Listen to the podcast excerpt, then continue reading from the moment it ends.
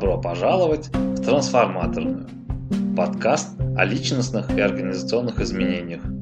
С вами Сергей Макаркин, agile коуч, психолог и философ-любитель. В каждом эпизоде я делюсь идеями и инструментами, которые могут быть полезны в личностной и организационной трансформации. Hello, hello, my dear listeners. And I have a very special guest here today. Um, uh, so it's uh, Freek Vermeulen, who is a professor and director of strategy at London Business School. And his research and teachings uh, uh covers topics such as strategic management, long-term growth, uh, innovation, and corporate entrepreneurship. And the Financial Times called Financial Times called him a rising star and a new management guru. So I'm having a kind of rock star, uh, my guest here today. Welcome, Freek. Thank you, thank you, thank you for the invite. Yeah, uh, I'm really glad that you are here because your ideas um, had a great impact on my thinking about the organizational practices in general and specifically on why some bad practices somehow survive and even prevail. Uh, and I'm glad that we've managed to organize this because we had some challenges because of the external circumstances. So, um, welcome. Thank you. I'm glad we resolved them uh, with the help of some technology. So, very good. Yeah. Uh, so, before we begin, I would like you to uh, tell my listeners a little bit of your personal background. So, what do you do, etc. Okay, so um, Freek Vermeulen, although my mother would say Freek Vermeulen because it's a Dutch name. So I was uh, born and grew up in my youth in, uh, in the Netherlands. Uh, in fact, I stayed there for quite a while because I studied there as well. And originally I started, uh, uh, studied economics and I got uh, graduated in economics. I actually also um, got my PhD in economics. Um, but while studying business economics, um, I became terribly interested in organizations and particularly strategy for some strange reason. Uh, really, that fascinated me since I was uh, in my early teens, actually, when I had to choose subjects at school. But when I really learned about organizations while studying business economics, uh, I learned also that that's only one side of organizations, and I needed to learn a little bit more about also well, the human sides and so on. So I also started studying uh, sociology, and eventually, after many years, also ended up getting a PhD in sociology. Of course, also specifically focusing on organizations. And I guess intellectually, that's a bit my background. It's uh, it's both business economics, so that uh, side of strategy and business strategy, uh, but also the sociological side of it. Uh, and I, uh, I, combine both of them uh, in my research, writing, and teaching. Yeah, that's great. So you have like quite different perspectives on the organization from the economic perspective and also from the like people's perspective and from the strategy which probably uh, explains a lot why you have such a um, enlightening ideas about the managerial practices.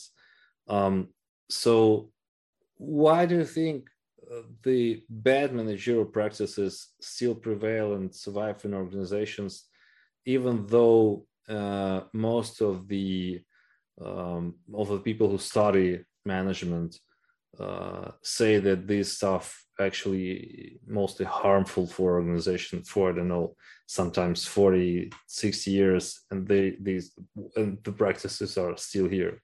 So what's happening? Yeah so indeed what i also call in my work uh, bad management practices uh, so indeed practices that are actually harmful for the organization although people may not necessarily be aware of that but certainly harmful in the long term. And I look at uh, why they actually survive these practices and not the organizations, unfortunately.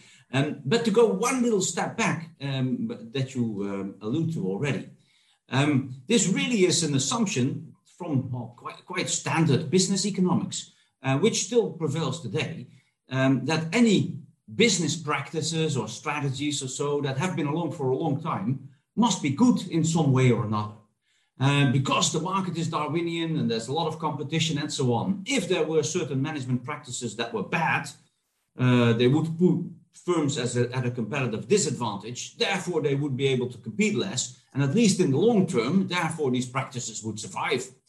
And I have to say that very same assumption also exists in the organizational sociology side of things, uh, in things that we call population ecology uh, research or uh, organizational ecology research, and actually also sort of in the anthropological side of things.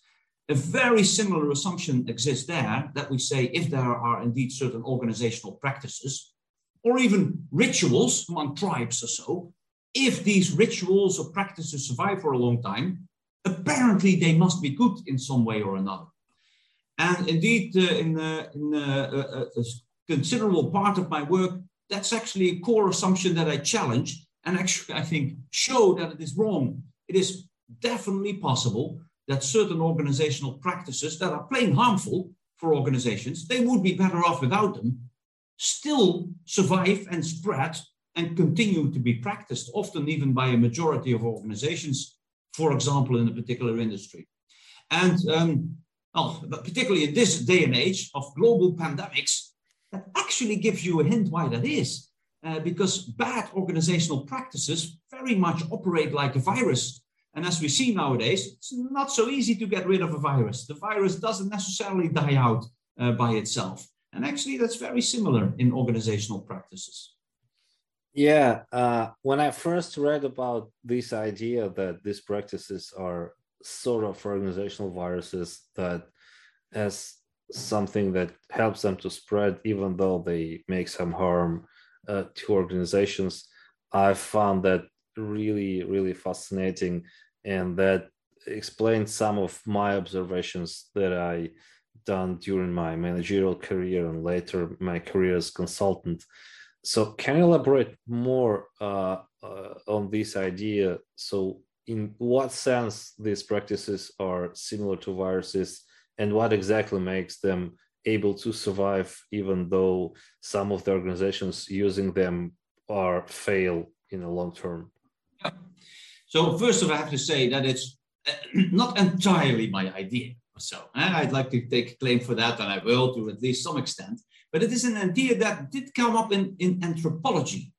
Um, uh, and anthropology really studies, of course, uh, societies, but also including primitive tribes. And uh, organizations often are like primitive tribes. Now, the step from tribes to organizations is actually a, a, a relatively small one.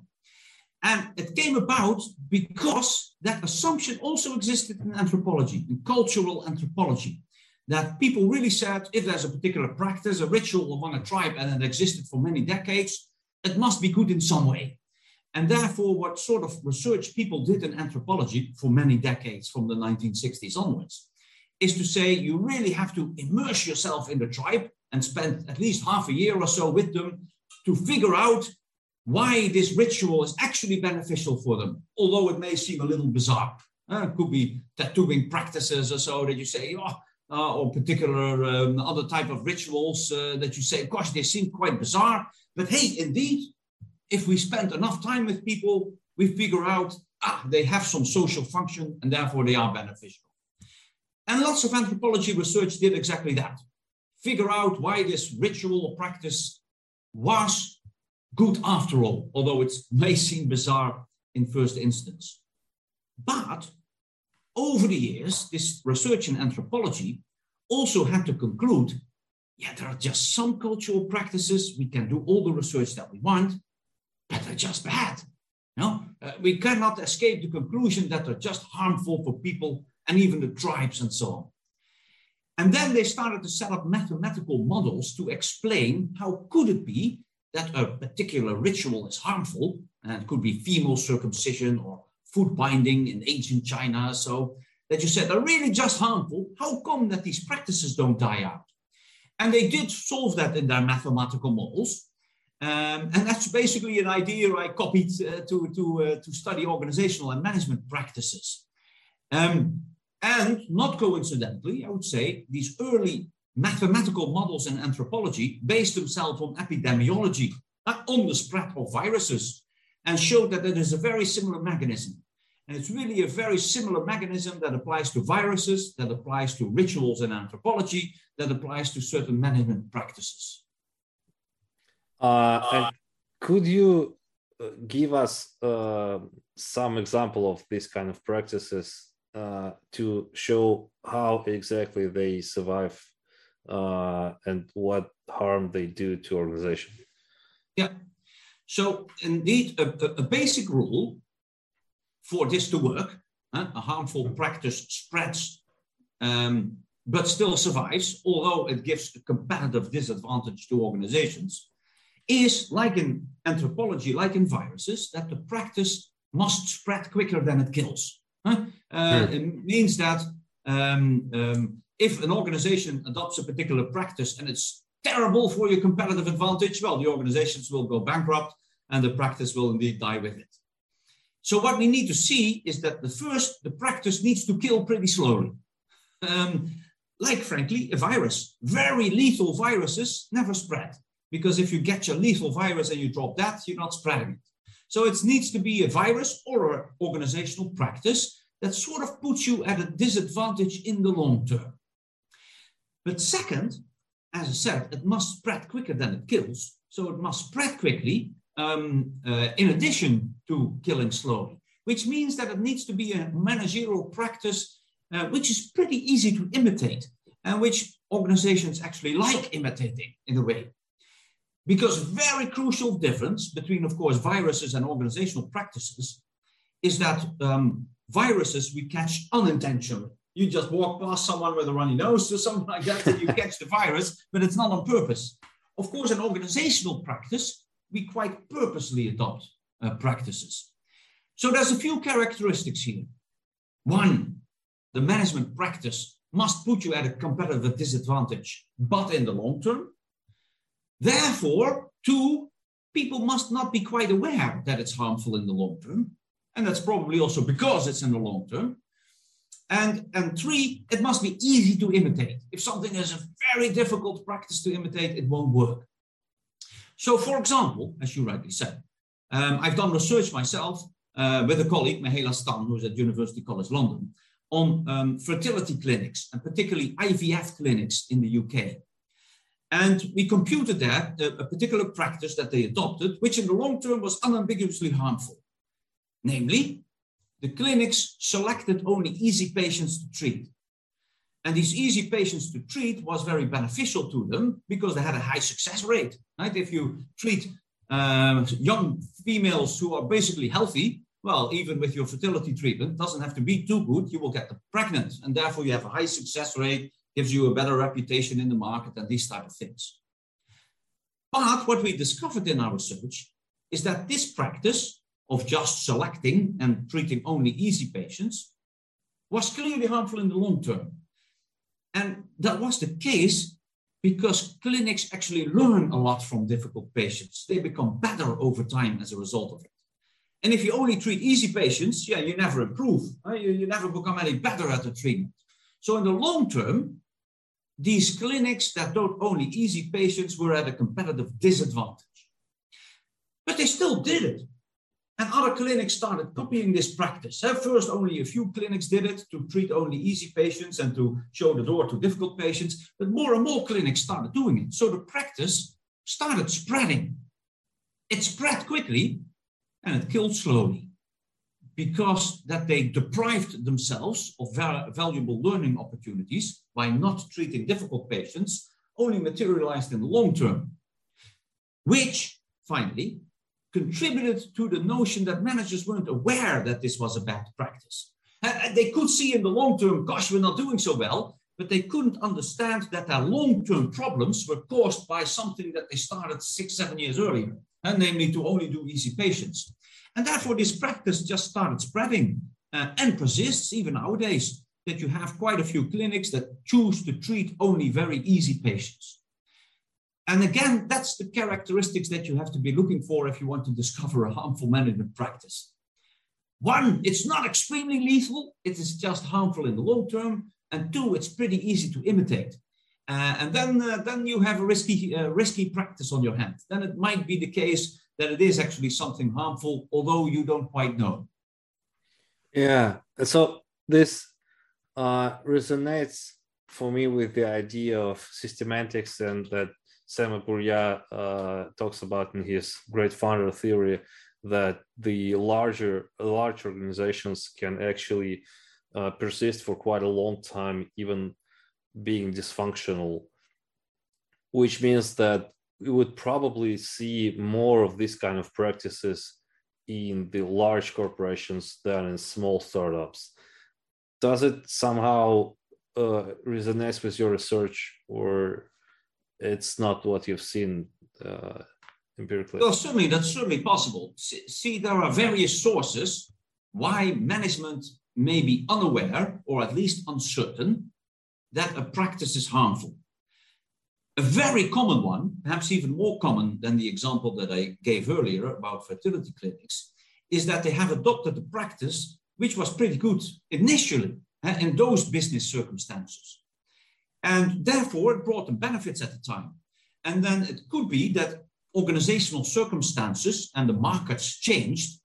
And hence, this practice was not optimal anymore, but they just continue doing it because that's the way they were used to doing it. That actually is a quite common reason for the existence of bad management practices that managers are unaware of. Almost by definition, you have these more in organizations that are old and organizations that became successful at the time. They're just antiquated practices that have died out. I, uh, I saw um, uh, uh, quite, quite a few years ago a very prevalent example of that um, uh, in the newspaper industry. Um, uh, when I was uh, actually had just moved to London, I only I have been living in London for 20 years now. But when I had just moved to London, so this was the early 2000s, it was still that newspapers, so physical newspapers, paper newspapers were extremely big. Um, and I remember genuinely wondering why? Why are these newspapers so incredibly big? Um, and then I started working with the top management team of The Guardian, which is actually one of the big newspapers in the United Kingdom, as you may know. And I asked them, because I had actually assumed that they made such huge newspapers because I thought it's probably cheaper to print on big sheets of paper. And to my surprise at The Guardian, I learned that was not the case and it was actually more expensive to print big sheets of paper rather than small ones. And then I was intrigued because I thought, gosh, why do these companies do it? Uh, to, to, print these big sheets of paper rather than a much more practical and apparently cheaper, smaller format. Um, uh, I have to say, around that time, it started changing. So, as the first newspaper in the world, The Independent, another newspaper in the United Kingdom, um, half the size of its newspaper. And they had to try something. They were just experimenting with stuff because they were about to go bankrupt. And then you saw a surge in circulation in that independent newspaper. Uh, also, the Times of London then adopted a small format and saw a surge in circulation and so on. And then newspapers everywhere started following, including The Guardian, by the way. And my guess is probably also newspapers in Russia. But when I tried to figure out where did this practice come from? Where did it start? Why uh, has anyone started it this way? I initially couldn't find it. And the only thing they could tell me at The Guardian is that they said, well, we don't know how it started. It's been like this forever, you know, uh, we don't know. Uh, but, but that's what, what, customers are used to, and they wouldn't want any differently. And then I remember that because I couldn't find it, I, uh, I hired two research assistants to try and find me the answer. And they did, to their credit.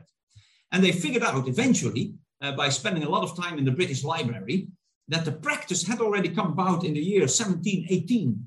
Uh, um, and in 1718, the then English government decided to start taxing newspaper companies based on the number of pages that they printed.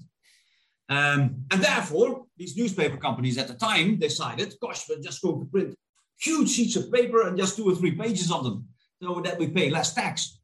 Uh, and that was initially, therefore, a very beneficial and clever practice, uh, which all newspapers started doing.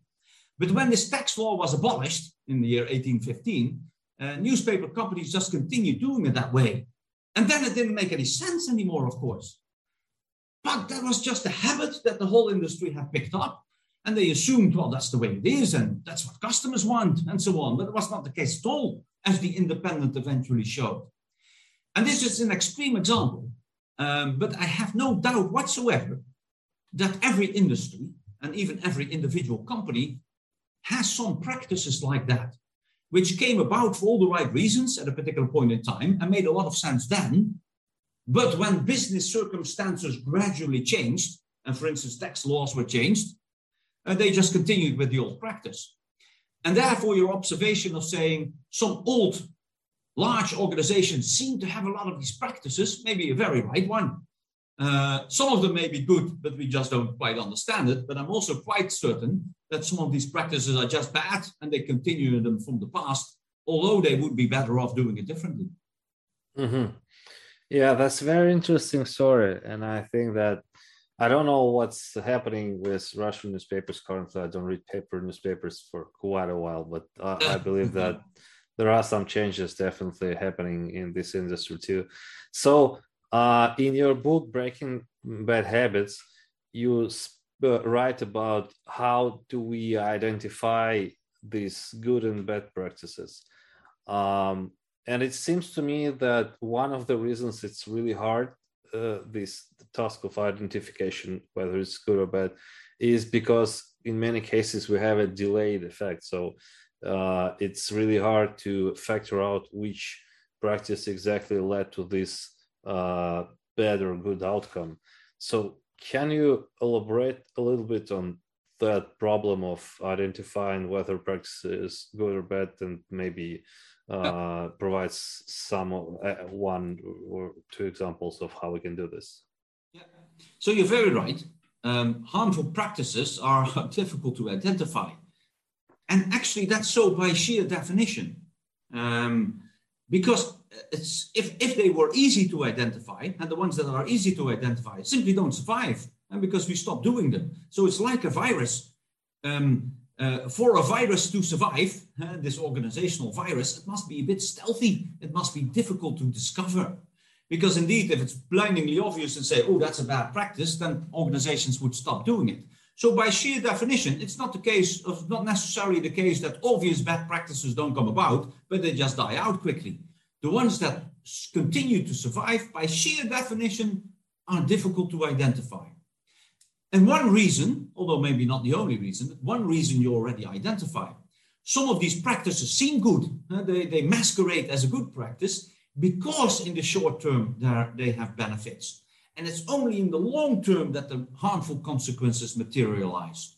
And although these harmful consequences may completely outweigh the short term benefits, uh, organizations therefore continue doing them. And therefore, you also, if someone brings up and says maybe we should doing them, uh, should stop doing them, people can immediately say, yeah, but they bring all these benefits.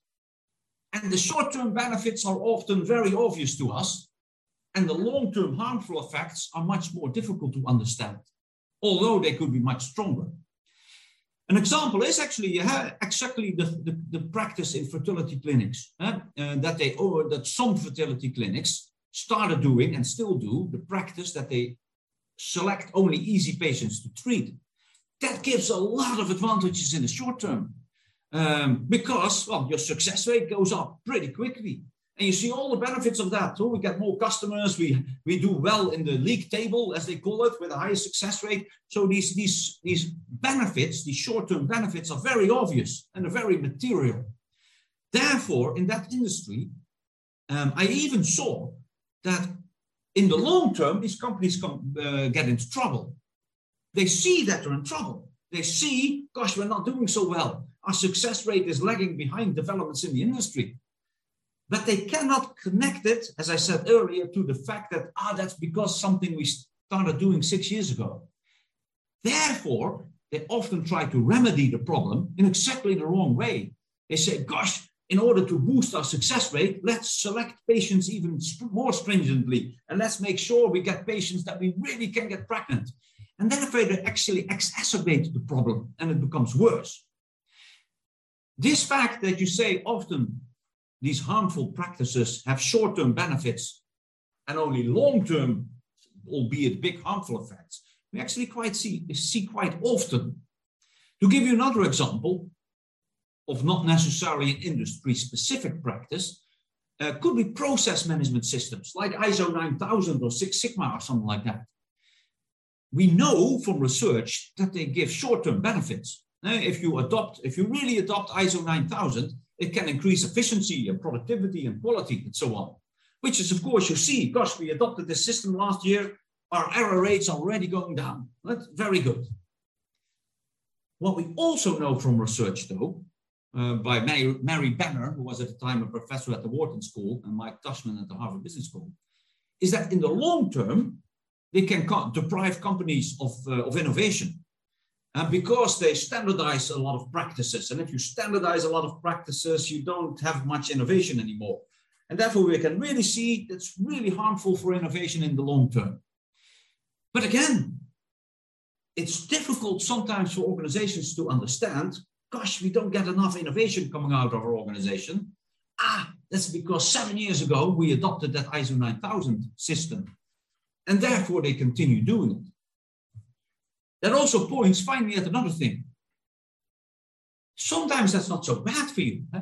If you're an organization and your strategy is, well, we're not trying to innovate, we're just very good in efficient and highly productive mass production, well, then it's fine, an ISO 9000 system.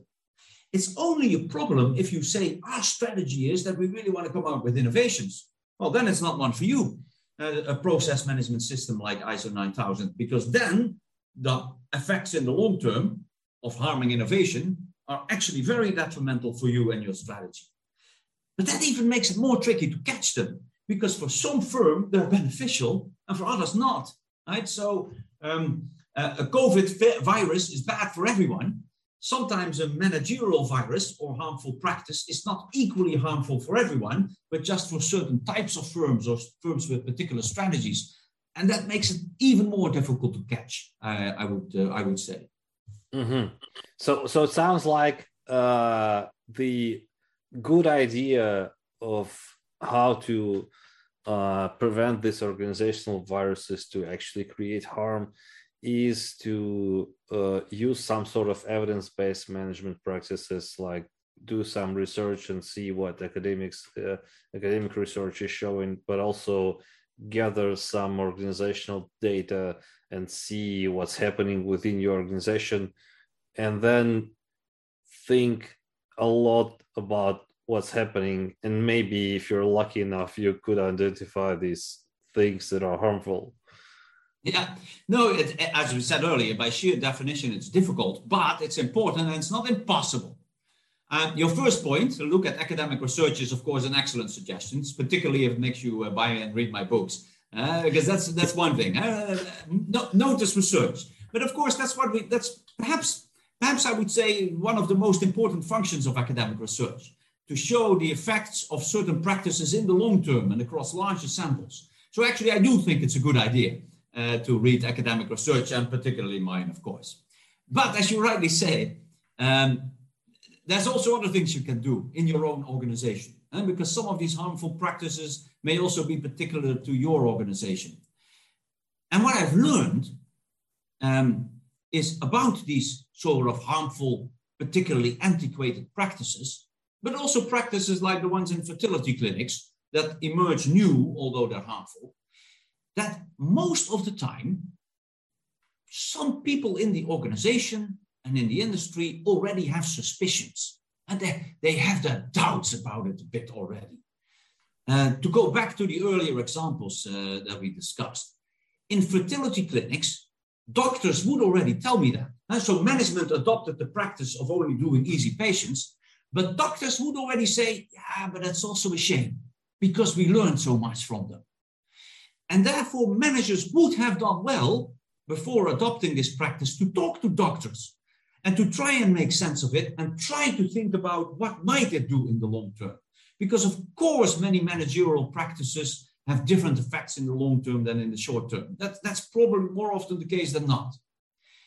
Um, but also, if, for instance, in the newspaper industry, uh, people would already tell me, and they said, ah, yeah, these big newspapers, oh, yeah, but that's been it's been like that for for a long time, and everybody does it this way. They were just a bit afraid to experiment because they thought once you lose your readers, right, if the experiment backfires and you lose your readers, then it's very difficult to get them back. Therefore, one people often already had some doubts and suspicions, and managers would do well to try and make them surface and talk to people. But two, sometimes you can do an experiment, and that's important. If you have a hunch or suspicion, can you set up an experiment to test that suspicion?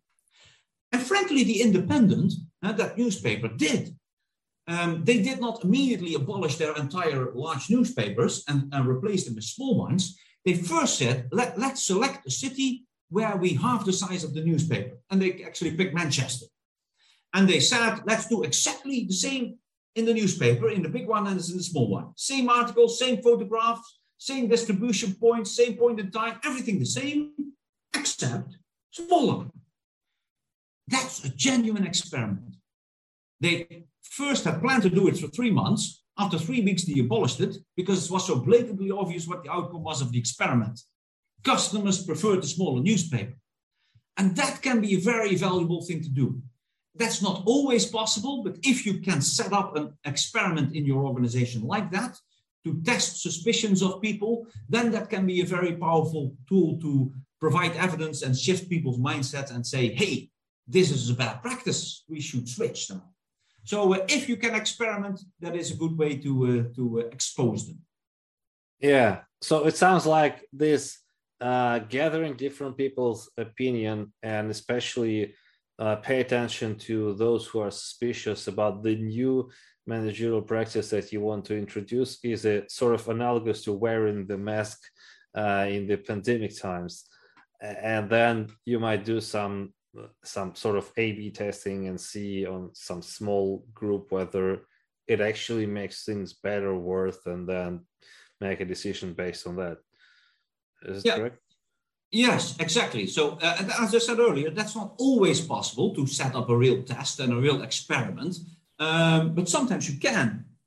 I should also say it's um, I, I, it's people having suspicions in the industry or in the organization sometimes comes from people who have been there for quite a while uh, and who know the organizational and the industry well. But I should say that I've also quite often see um, that it's newcomers in an organization that come in and ask questions, if alone to themselves, that say, hey, they do it this way in this company. Why? And I certainly also noticed, and we also know this from social psychology research, that individuals may ask this question and say, why do we do it this way? Uh, and sometimes people can explain it, but quite often people, of course, have to say, well, I don't know why we do it this way, but that's how we do it. That's part of our culture. Uh, uh, and, and we've always been doing it this way. So you have to adapt to the culture. And usually individuals do. And what I always think is that there's a sort of an underutilized resource in organizations to not use newcomers more, to look at your own management practices. And we just uh, expect them to acculturize and pick up the habits and the practices as we do them. I think often organizations would be well off to systematically ask these newcomers, maybe after three months. After three months, we always have a moment and we say, we look at uh, what have you seen in this organization that you don't understand, that doesn't seem to make any sense. And if then you find yourself giving the answer as a manager or so, saying, well, I don't know why we do it this way, but that's that's the way we do it. And we've been doing this for a long time there should be a little light bulb going off in the back of your mind. And you should say for yourself, hey, if I don't even understand and can explain anymore why we necessarily need to do it this way, maybe this is a good point to question it and say, hey, couldn't we do it differently? So newcomers could be a very valuable source of information. Final thing I'll say about that, and that's why it refers to social psychology research, is that we have the inclination to dismiss the opinions of individuals. If one newcomer says, ah, I think we should do it differently, we dismiss this person and say, ah, look, this is how we do it. You're just new. And we know from social psych research that if there's more than one, if two people say it, I don't understand it, then we pay much more attention to it. And therefore, I think organizations could do well to do that explicitly. Bring some newcomers together and see if they have some of the same doubts and maybe they can speak up together. And as I said, that doesn't have to be a large group, it could be two people already, but more than one. And they say, we both really don't get it. Then we know that people do start paying attention to it. As I said, newcomers uh, in my view, are often an underutilized resource in, uh, in catching bad practices and actually creating innovation in organizations. Yeah, I think that's a great idea because people, these people come with a fresh eye and they can at least question some things and uh, it might be helpful for your specific organization, but then they kind of um, incline you to challenge your own assumptions, which I believe one of the key skills of a good manager uh, to be able to think of where I might be wrong and kind of challenge your own view. So I really enjoyed this conversation, but uh, with respect to your time, um, I would ask you a couple of like fin- uh, closing questions, and one of them is, as you mentioned, that the academic research and in particular your uh, papers and your book are real cure from these organizational viruses. So where can people learn more about your work and read more of your uh, great ideas?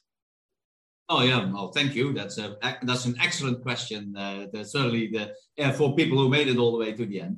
Uh, look, I write a lot for academics, uh, dense academic journals. I wouldn't. Uh, you're very welcome to read those, uh, uh, but I wouldn't necessarily recommend it. One of the things I enjoy a lot, and I think actually are important, is is also to write up things indeed in a bit more layman terms. Although I won't dumb it down, I really do talk about research but uh, but also that people without a PhD in business economics or sociology are able to read it.